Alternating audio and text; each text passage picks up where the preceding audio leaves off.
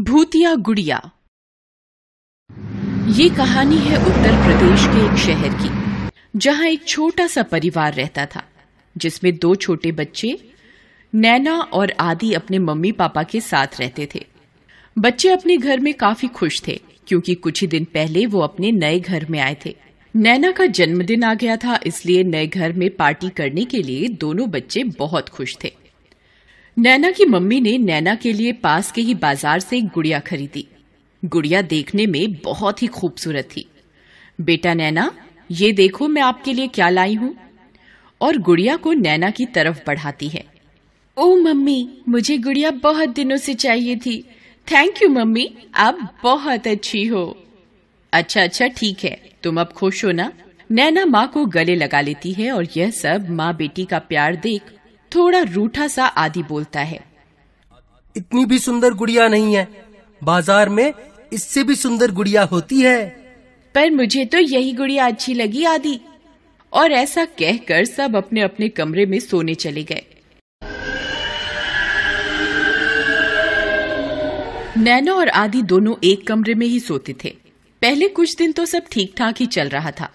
पर हैरानी की बात तो तब सामने आई जब नैना ने नोटिस किया कि वह रोज तो गुड़िया को साथ लेकर सोती है, पर सुबह जब वह सोकर उठती है तो गुड़िया कभी तो सोफे पर बैठी मिलती है तो कभी खिड़की पर। मम्मी मम्मी, क्या बात है बेटा? मम्मी, मैं रोज गुड़िया को अपने पास लेकर सोती हूँ। ना जाने कैसे वो सुबह कभी खिड़की पर मिलती है, कभी सोफा पर। अरे बेटा, तुम नींद में खुद ही रख देती होगी। चिंता मत करो, और तब आदि बोलता है। मैं न कहता था ये गुड़िया अच्छी नहीं है। पर जब से नैना ने गुड़िया की यह बात मम्मी को बताई, तब से तो कई और तरह की घटनाएँ घटने लगी। जैसे मेज पर रखे सामान का हिलना, सही जगह पर रखी चीज़ का भी एकदम नीचे गिरकर टूट जाना, घर की लाइट्स का खुद ही जल जाना या खुद ही जली लाइट्स का बुझ जाना, और इन सब घटनाओं के चलते गुड़िया का इधर उधर बैठे मिलना।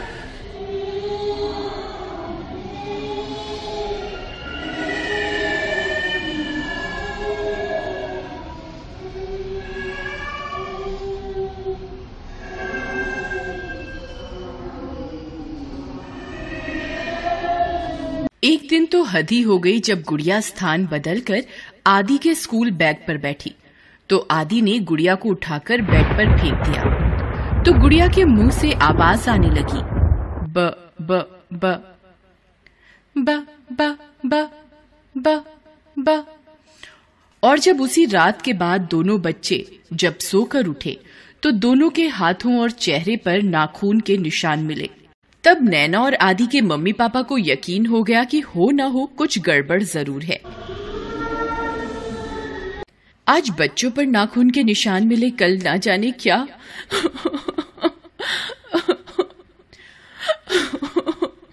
अरे, तुम रो क्यों रही हो? रोने से कुछ नहीं होगा। मैं फादर को कॉल करके यह सब बात बताता हूँ। वो ज़रूर हमारी समस्या का हल निकालेंगे। क्या वो सच में ऐसा कर पाएँगे? हाँ मैंने उनके बारे में काफ़ी सुना है कि वो बहुत ऐसे केसेस में सफल रह चुके हैं। और तब नैना के मम्मी पापा फादर को फ़ोन करके सारी बातें बता देते हैं। और तब फादर नैना और आदि के घर आते हैं। और सारे घर में पवित्र जल छिड़कते हैं।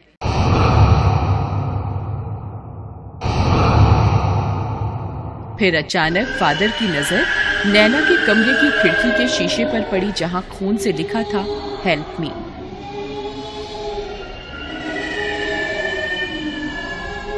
लिखाई देखने में एक छोटे बच्चे जैसी थी।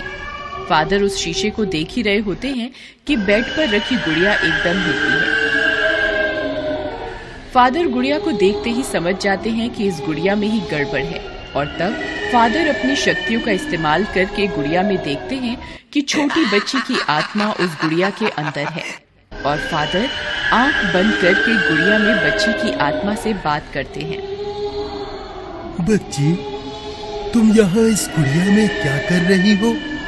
मुझे नैना के साथ खेलना बहुत अच्छा लगता है इसलिए मैं इस गुड़िया में रहती हूँ। अच्छा। तू कहाँ से आई है? मैं तो यही रहती हूँ। ये लोग आए हैं यहाँ रहने। इस जगह पर पहले मैं रहती थी। पर एक दिन हमारे नौकर ने मेरी हत्या कर दी और तब से मेरी आत्मा ऐसे ही रह रही है। गुड़िया को देख के मैं इसी में रहने लगी। और तब फादर सारी बातें नैना और आदि के माता पिता को बताते हैं। नैना के माता पिता बहुत ज़्यादा डर जाते हैं फादर देखिए अब तो आपने भी देख लिया है। हाँ प्लीज़ कुछ कीजिए नहीं तो मेरे बच्चों को ये कहीं कोई नुकसान ना पहुँचा दे। आप चिंता मत कीजिए मैं अब इसे अपनी शक्तियों से एक कांच के डिब्बे में बंद कर दूँगा और इसके चारों ओर ऐसा पारदर्शी चक्र बनाऊँगा जिससे ये गुड़िया कभी बाहर नहीं निकल पाएगी। जैसा आप ठीक समझें। पर हम नहीं चाहते हमारे परिवार के पास वो फिर कभी आए। आप चिंता ना करें।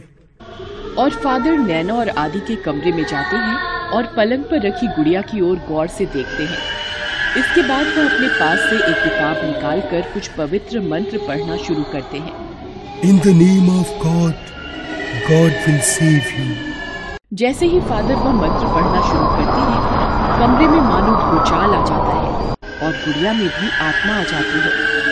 मंत्र पढ़ते हुए फादर गुड़िया के पर पवित्र जल भी छिड़कते हैं और हर बार जल छिड़कने पर गुड़िया भी चीखने लगती है।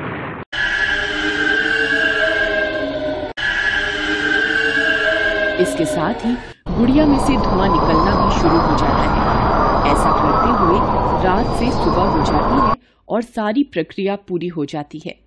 इसके बाद फादर गुड़िया को एक डिब्बे में बंद करके शहर के संग्रहालय में रखवा देते हैं, ताकि फिर कोई उसे खरीद ना सके।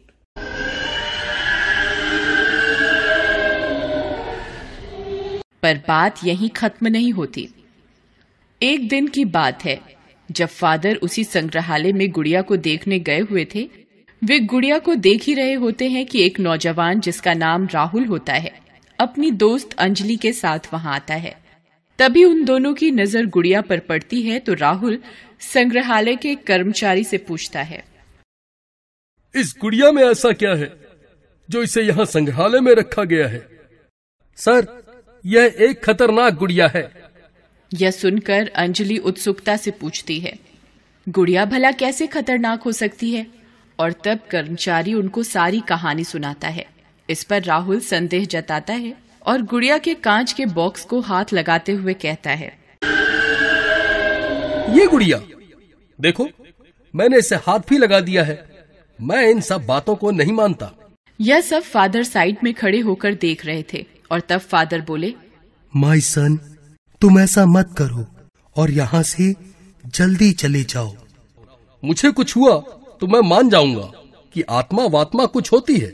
और यह सब सुनते ही गुड़िया